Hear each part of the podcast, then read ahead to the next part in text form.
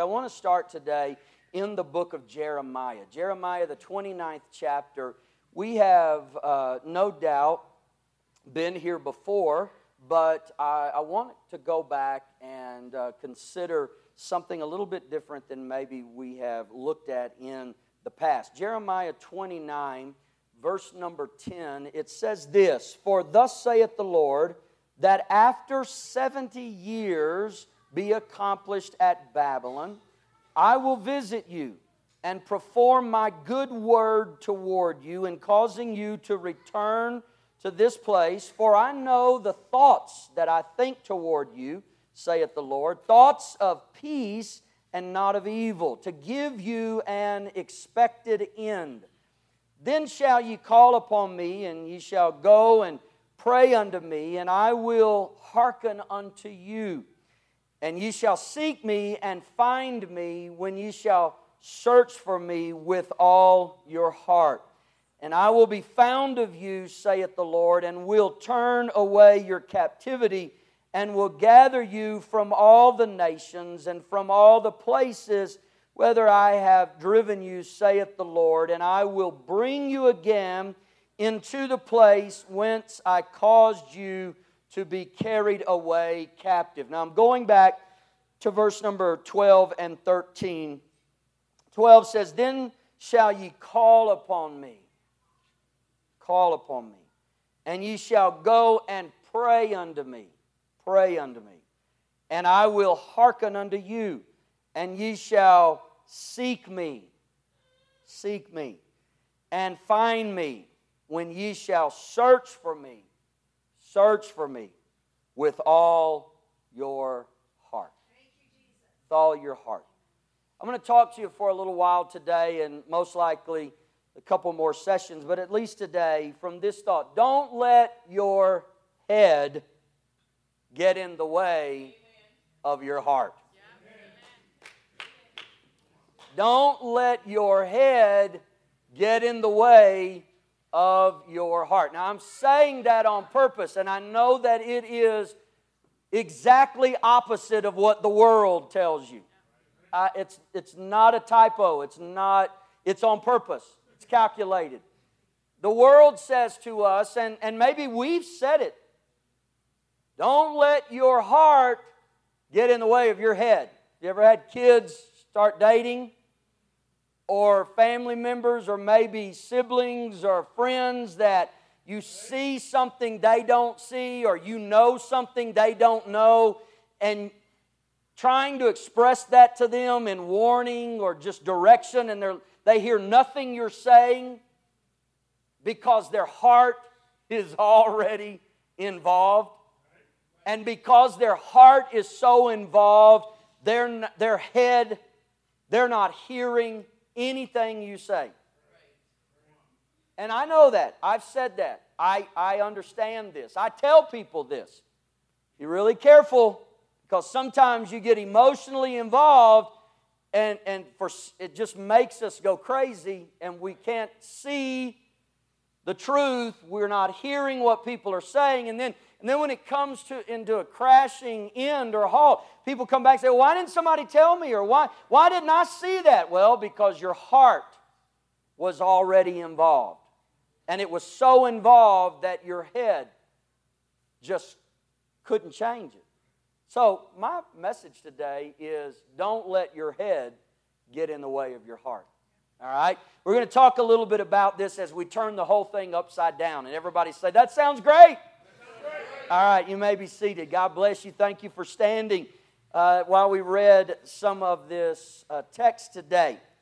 Now, there are portions in this scripture and, and the passages that we read where people in, in great numbers, maybe you're one of them, people commit to memory portions of the passages that we just read, these four verses. And I think we should do that. I think there are things in the scripture that we need to pull out and do what we can to uh, commit them to memory and apply their principles to, to our everyday lives. And, and it's great to know that God does have an expected end for us, that, that there is an expected end. It's not something that is uh, accidental, it's not something that may or may not happen.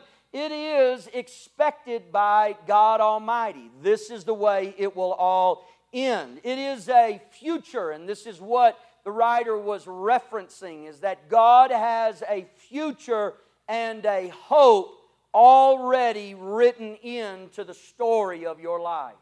God has a hope there. He has a future there. Many times we live our lives and confront things where, where we think tomorrow will never come and we're not sure how it's all going to work out and will there be any hope in this? Yes, according to the Word of God, He has an expected end for His people.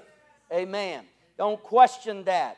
Study it, memorize it, put it into your life. And, and, and, and it may surprise some. Maybe it's a surprise to you that, that no matter how tumultuous, no matter how chaotic your present is right now, whatever's happening in your specific world, whatever the circumstances are, that God has thoughts of peace for you and not evil. All right? I love those verses. It's, it's, it, they're wonderful verses. He has thoughts of peace for your life. You may be living in, please pardon me, a living hell. And everything around you is nothing but evil and confusion and chaotic and painful and it's full of hurt and disappointment. We can go on and on and on, but God is thinking peace over your life and not just evil, not just challenge, not just problems where you are. Get a hold of that. Understand that God is thinking peace about my life. Now, I love this because that means He has a plan for me. That no matter what it is right now, if, if, well, I'm struggling and I'm, I'm under the gun and I have this situation, guess what? God has a plan for you that doesn't involve any of that. Amen. God has a plan for you. Remember, He has a future already set and expected in. He has hope in your tomorrows, and He has a plan for you, even though everything is overwhelming right now. Is there anybody here that would just like to shout yes or thank you, Jesus? Thank God He has a plan for my life, even though it feels like everything is just crazy in, in the present, at, at the moment. I'm thankful that God has plans. Build your lives, work, do what you can to build your lives on this truth. Build your life on the truth that God has a plan for you.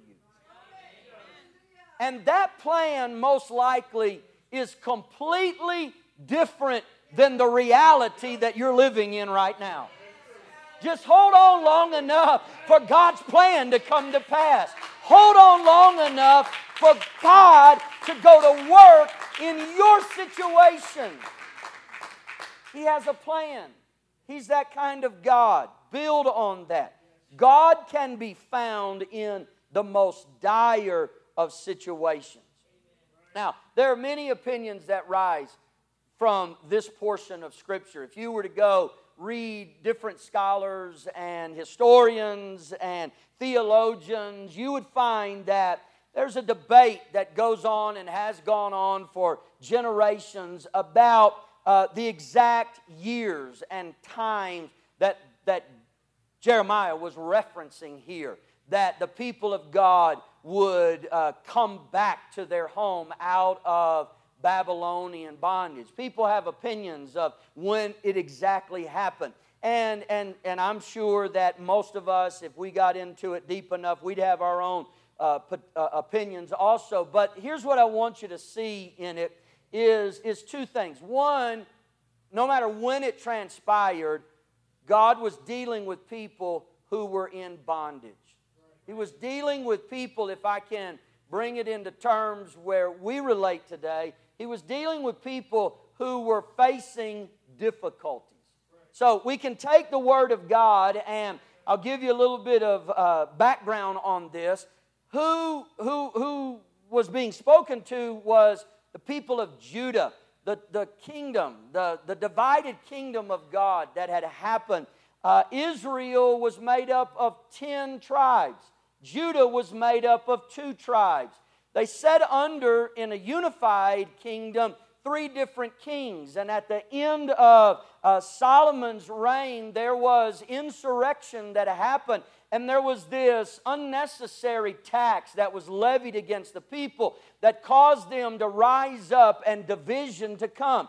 And 10 of the tribes to go together and make up what we know as Israel, and two tribes to go together make up Judah.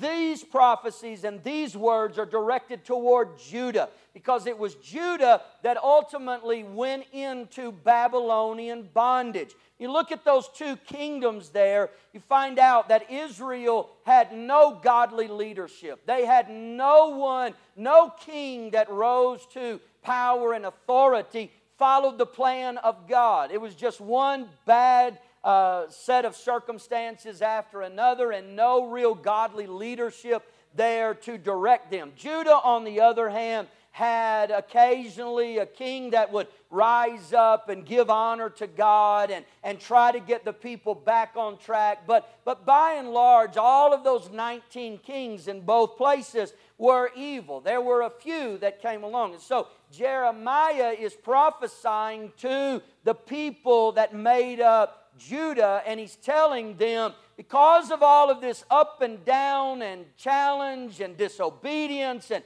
worshiping other gods and all this stuff that you've been doing, you're going into bondage. And that bondage will last for a certain amount of time. That bondage will last seven decades. So you will be under the control of the Babylonians for 70 years. And this is just the way it's going to happen. You should have thought about some of these things in the past when the warnings were coming and the prophecies were given, and God was saying, Turn, turn, turn back to me, get things right. And you refuse to listen. I mean, here's Jeremiah. We know him as the weeping prophet. He's a prophet sent to Judah to warn them, to instruct them, to tell them and nobody in his 40 years of prophesying, he's 40 years in leadership, sent there by God, nobody listens to him. Nobody converts. No, he has no one that says, I'm going to believe Jeremiah because he's saying what God wants us to hear. They just continue doing their own thing. So he's saying, because of this blatant disrespect and disregard for God, 70 years will be accomplished. Say accomplished. You know, sometimes trials come to us and challenges come to us to accomplish something. They're not just, just coming uh, out of the blue, they are there for a reason. And they are there to accomplish something in our life. And he said, when 70 years have been accomplished at Babylon, God's telling you, I will visit you. So 70 years is coming of bondage, difficulty, but I want you to know I'm going to visit you and perform my good word toward you, not just my good work. See, before his work can ever be done in your life, his word has to be declared over your life. Come on, does it say it or not? Faith coming by, comes by hearing, and hearing by the Word of God. People say, well, why do we preach so much and why do we declare the Word? Because the works of God began with the Word of God. When the Word of God is declared, when the Word of God is proclaimed, then the works of God will be accomplished out of His Word. Don't be afraid when someone declares His Word over your life or when the Word of God is being invested in in your situation because that Word will bring about His work. He said, My, my Word is going to be performed. Amen. I love this because he goes on to explain how it's going to be performed. The way it's going to be performed in verse 10 was this is it in causing you to return to this place. So he's saying to them, here's the way it's going to work out you're going into bondage, you're going to face a difficulty for 70 years because of what you've done. And when that 70 years has been accomplished, I'm coming to you, and the word that I declare over you will be performed, and this is how it's going to be performed. You're not staying in Babylon. You're not staying past 70 years. I'm bringing you back home. I'm bringing you back to this place. Some, see, see, there's a, there's a big difference in how people correct their children. All right? And I've seen this as a pastor, and I've seen this as a parent. Some people correct their kids with no end in mind or real intention in mind of help or rescue. They just correct them because they're mad at them. And there's nothing in the end to say, this is all going to work out. You're just going to have to live through the next few moments. They live, some parents live domineering over their kids, being abusive to their kids, no, no end in sight, and kids live up, grow up in this environment of hurt and abuse and separation. And but true parents, like we see with God dealing with his children, are this is only going to last a moment, and my joy doesn't come from what I have to do here. My joy comes from the fact that when this is over, I'm going to restore you back to where you need to be that there is an intended or an expected end and there's something positive that will come out of it and not something negative. We don't correct our children just for the sake of correcting our children. We, we do what we have to do so we can get them where they need to be or where they're supposed to be so they can go forward and, and accomplish what they were put here to accomplish. So we see that with God saying, You're going to Babylon, but let me remind you you're not staying there. It's only for a little while. And then you're coming home. I'm bringing you back again. I love this because here is Judah dealing with this ongoing dilemma, but God already has a plan of deliverance for them. Know that about your God. If you're under uh, pressure right now and you feel like you're suffering right now, or you feel like things are difficult right now, hold on a little while because God has a plan of bringing you out of that place. God has a purpose in mind, and you're not staying there forever. I don't think there's one person in this building that could say, Well, my situation was worse than theirs. Have you been dealing with it 70 years yet? Then it's not worse than theirs. Yours may have been six months or six years, but six months or six years doesn't compare to 70 years. So hold on. God has a plan. And He will work that plan of deliverance in your favor. And somebody shout, Amen. amen. So there's hope, hope presented here. Even if you go into Babylon, or when you go into Babylon, or challenge or difficulty, you feel helpless, you feel overwhelmed, you feel like there's no way out can I tell you that He has a time of redemption already appointed before you ever go into it, or while you're in it right now, or if it ever happens to you. Face your challenge knowing He has redemption already appointed for you, and He will bring it to pass in His time and in His will. That's the God that we serve. Put your hands together and let's give Him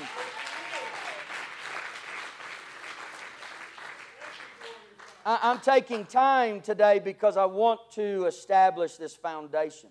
The next major thing that we see transpire here, it's a point that, w- that we shouldn't miss, and, and it's found kind of highlighted that, that God is available. Somebody shout available. God is available. Huh. He's available, meaning He's there. You, you don't have to wonder about God showing up. He's available. Not only is He available, God is able. God, God is able. He's able to fix the situation. He's able to turn that dilemma around. He's able to bring the miracle or healing or, or whatever. And I, I, I like it when I, when I really consider this that there have been people in my life who were available but not able. And there have been other people who were able but not available. Okay? There, there's some people that just hang around all the time, but they're not able to do what you need them to do. You love them being there and you love hanging out with them, but if you had to depend on them to take care of whatever the situation is, they're, they're just not going to do it. They're available, always available, but not able. Uh, and then on the other side, you have people that are able, but you never can catch up with them. You ne- they're never, they're, they're able, but they're not available. They're, they're, they're busy. Well, I, can you help me with this? Can you do that? You know they can handle it, but they never have time for you. They never can be there for you. They're just never available. And it's frustrating when you have able people that are unavailable. And it's frustrating when you have available people that are unable. But it's a unique combination when you get both of them together. You have someone that is able and someone that is available. When you get that combination together, wow. Why is it that we always want the things we can't have? you know, they're able, maybe it's your love life. I know it's not February, it's not Valentine's, we're not talking about marriage, but maybe it's your love life. They're able to bring you the happiness that you think you need but they're just not available for you. you I just wish, I mean, I, I see them on social media. Well, they, they, you know, they're in Hollywood and you, you're in Aurora and they, there's just, your worlds are not going to collide. And I just, uh, I'm not even going to say what I just thought. I don't want to incriminate anybody. Then there's other people that are available. I mean, they're just like a little puppy dog, always there, just there for you. But you just can't, you just can't do what I need you to do. So what are you doing hanging around here? But if you get both of God is available and He's able at the same time to move in your situation.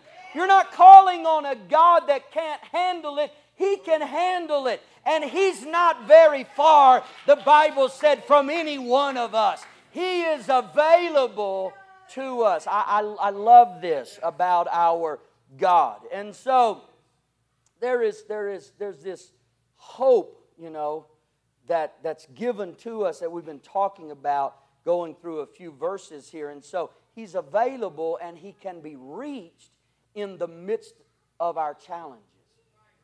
Have you ever known people that when things get tough, you can't find them? I mean, they're good. They're there when everything's good. But as soon as everything starts going bad, you can't find them. They don't, re, they don't respond. They, they're, they're text. They forgot how to text and they don't know how to answer the phone. And I mean, you, you stop by their house and you see the blinds open they're, they're looking and nobody, I mean, it's dead quiet. You hear the dogs quieting down all of a sudden and the kids, shh, shh, shh, shh. Pastor, shh, shh, shh. Babe, how many times has that happened? And we just laugh. We just laugh because you know they're home. But when they see you, they're like, no way, not today, not, not going to happen. So that, that they can't be found when things get tough. But we have a God that when things get difficult, He shows up. He doesn't run out.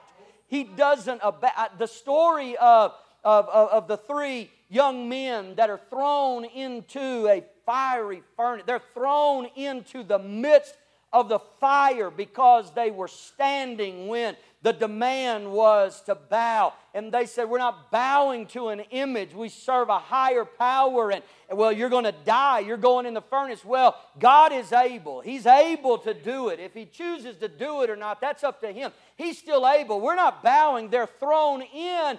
And, and, and the, the testimony was, Didn't we just throw three in? For lo, I see four walking in the fire. God doesn't run when your situation gets tough. When it's challenging, He doesn't hide behind the blinds. He doesn't lock the door and ignore the call. He is right there in the midst of the challenge with you. Thank God for that. Thank God for that. He will be found. He's there. He's there. He is there. And so He does it. When, when, when the low places of life come, you'll find Him standing right there. Huh. Praise God. Praise God. Praise God. It gets low. You don't have to be by yourself. It gets challenging. You don't have to be by yourself. It's difficult. You don't have to be by yourself. God loves you, cares about you, and is on your side. So they, they, they were in Babylon. And I want to go to this because here is, here's where I really feel God pushing me. Verse 12 Then, then shall ye call upon me. Where? In Babylon. In bondage. In challenge. In sickness. In difficulty in the things that, that, that are overwhelming you. Call on me, you shall go and pray unto me, and I will hearken unto you. God does, sometimes we think you have to get right and you have to get good and you have to figure everything out before God will show up. That's, that's completely wrong. God will come to you when everything's wrong in your life when everything's upside down, when everything's out of control. He's not waiting for you to get everything right and then he, he sweeps in. He's waiting for you just to call. He's waiting for you just to pray. He's waiting for you just to reach out. I, I, I thought of this earlier, and, and maybe you can relate to it, but back in the day, I don't even know if this still happens, but back in the day, Maybe, maybe you had a family member or, or friend or someone you knew. There's folks in here that they don't even know what a collect call is. but if you ever had a loved one, a family member, a friend, or somebody that ended up in jail, then you, then, then you found out what a collect call was. Now, we're not talking about a thousand dollars. We're talking about like 10 cents, like 20, 25 cents. Hey, I need some help. They're locked up, challenged, bound, in bondage, if you will, and you're outside, like at home, chilling. and the phone rings, and you get this message Will you accept a collect call, blah, blah, blah, incoming call from such, uh, Aurora, blah, blah, blah, or Douglas County. and you're like, oh, hello, honey. yes, I'll accept it. What, what, what is that? They are in a difficult place and they're reaching out. They're calling to someone that can intervene. You know, maybe, all right, I've had family members and, and I've had people that that I've known and pastored and family members of people in the church end up there and call pastor. I don't want to tell my husband. I don't want to tell my parents that i'm here. Will you come? I've, I've had all those kind of calls. And then i've had complete strangers call us like they know us you know and i'm supposed to run to their rescue. And they're calling because they believe that you can do something about their situation you may not be able to get them out. Most of the time, they didn't say, Hey, can you get me out of here? Most of the time, they said, Hey, can you put some money in my account? Because they knew they had a sentence of cert- a certain amount of time. I'm here for 30 days. Judah knew they were there 70 years. You can do whatever you want, but 70 years will be accomplished. So sometimes they call and say, I need some ramen noodles, or I, I need some uh, hand sanitizer, or I need some what, whatever it may be. And, and, you know, sometimes I need some smokes, or whatever it may be. I've had all kinds of stuff come to me. Can you put something on my account? I just need calling, calling for someone outside of their situation to intervene.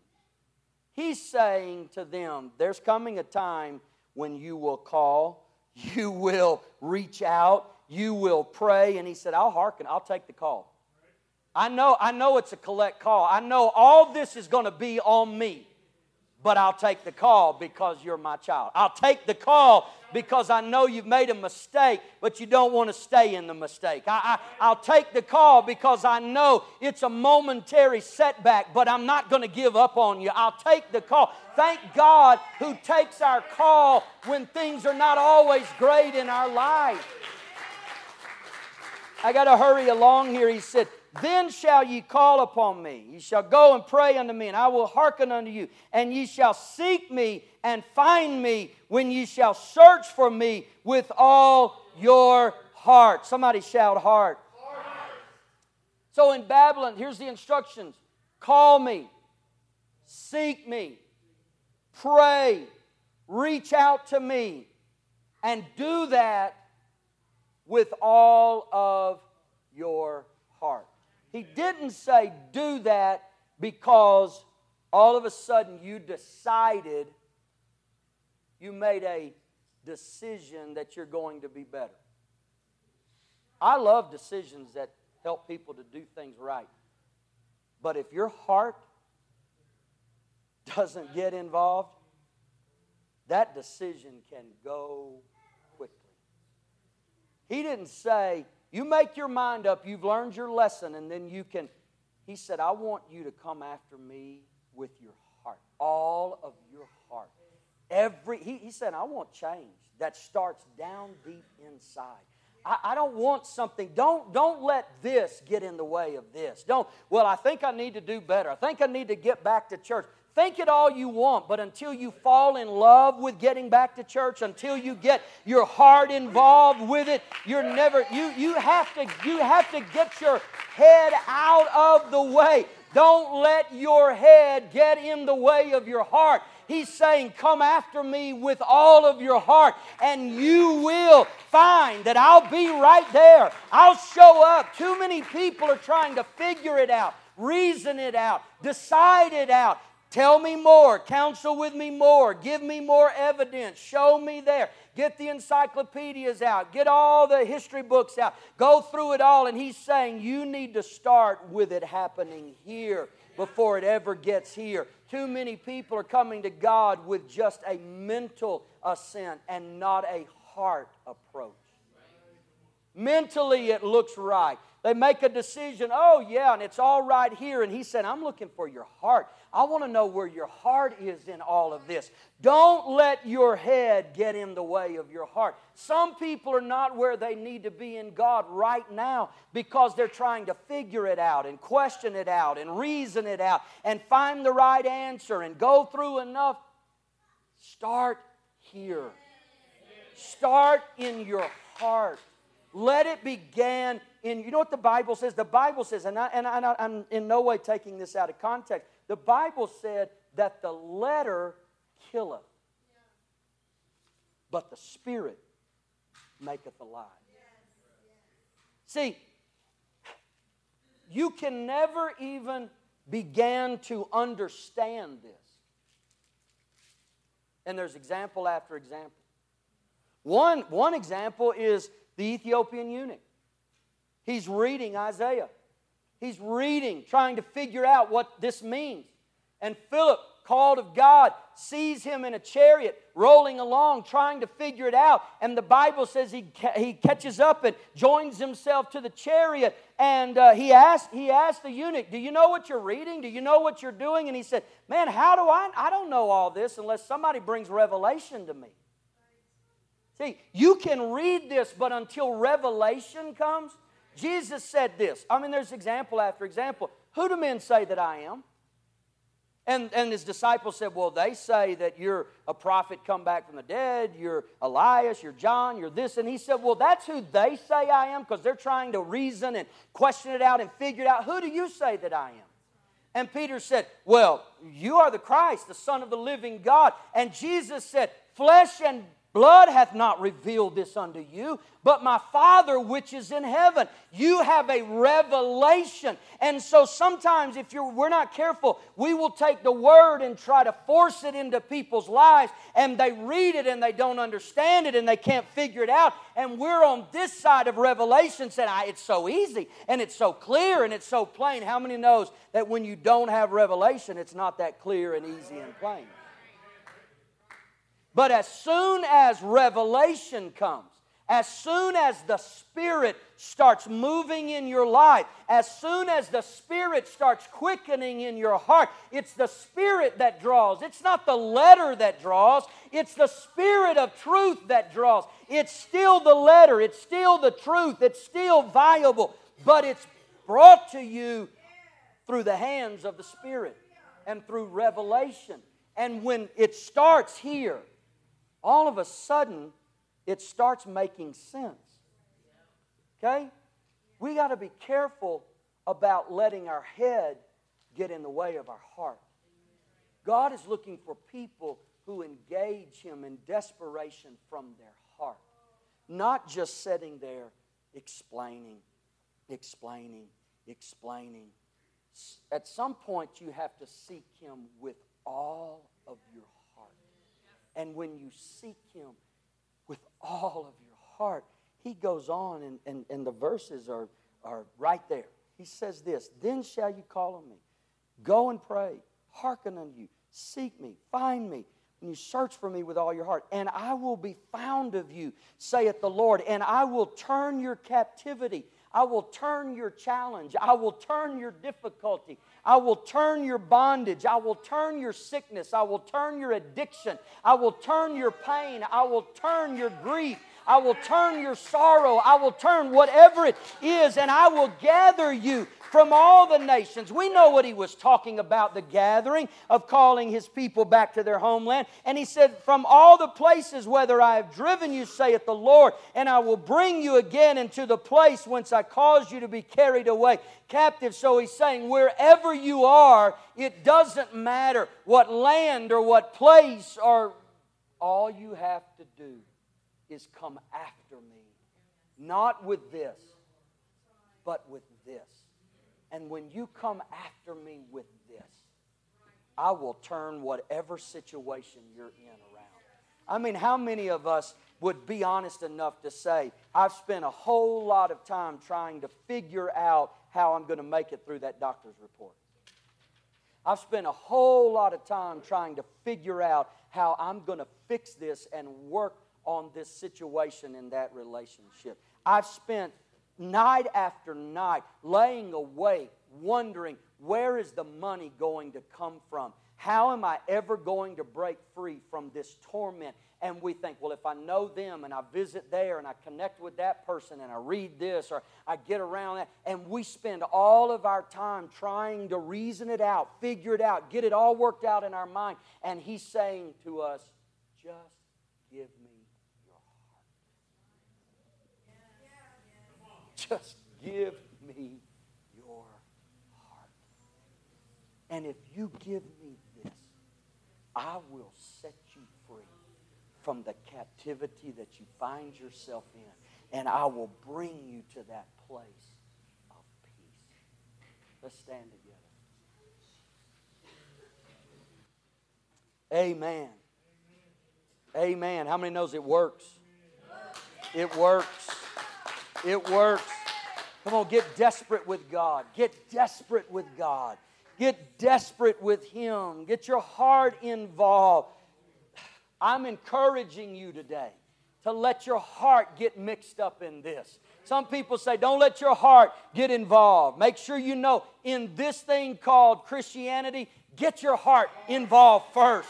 Because if you don't get your heart involved first, the rest of it is going to be overwhelming to you you'll spend your life just in frustration. And so I encourage you today that things can change on your behalf when you get your heart involved. How many would just say, Yeah, I've been tripped up trying to think it through? Right. Uh, uh, yeah. I mean, it's a, it's, it's a kind of a, just an identifying word that we say, Oh, they're, they're tripping. What are we saying when they're tripping? They're say, we're saying in their mind they're all messed up. They're, I mean, tripping can take on a whole lot of things. Maybe in the 70s you tripped on something else, but people now trip on on prescribed medication where you used to not. I mean, people are tripping all the time, thinking just at work stressed, and in their marriages stressed, and at school stressed, and, and because everything is going on right here, just confused. And they don't know how to balance it and reason it out. And what? Start here when it comes to God. And, and the Bible tells us if you will seek Him first Seek his righteousness. Seek the things of the kingdom. He said, all of this other stuff, it's going to work out, it's going to be taken care of. But I've seen way too many people of late that are trying to just get it all done right here. Your experience with God has to go beyond this. Don't let this get in the way of this. Start here. And when you start here, all of this will begin to find its place in your life and under the authority of His Spirit and the revelations that He will bring into your life. Anybody feel like stepping out from where you are and coming standing with me for a moment?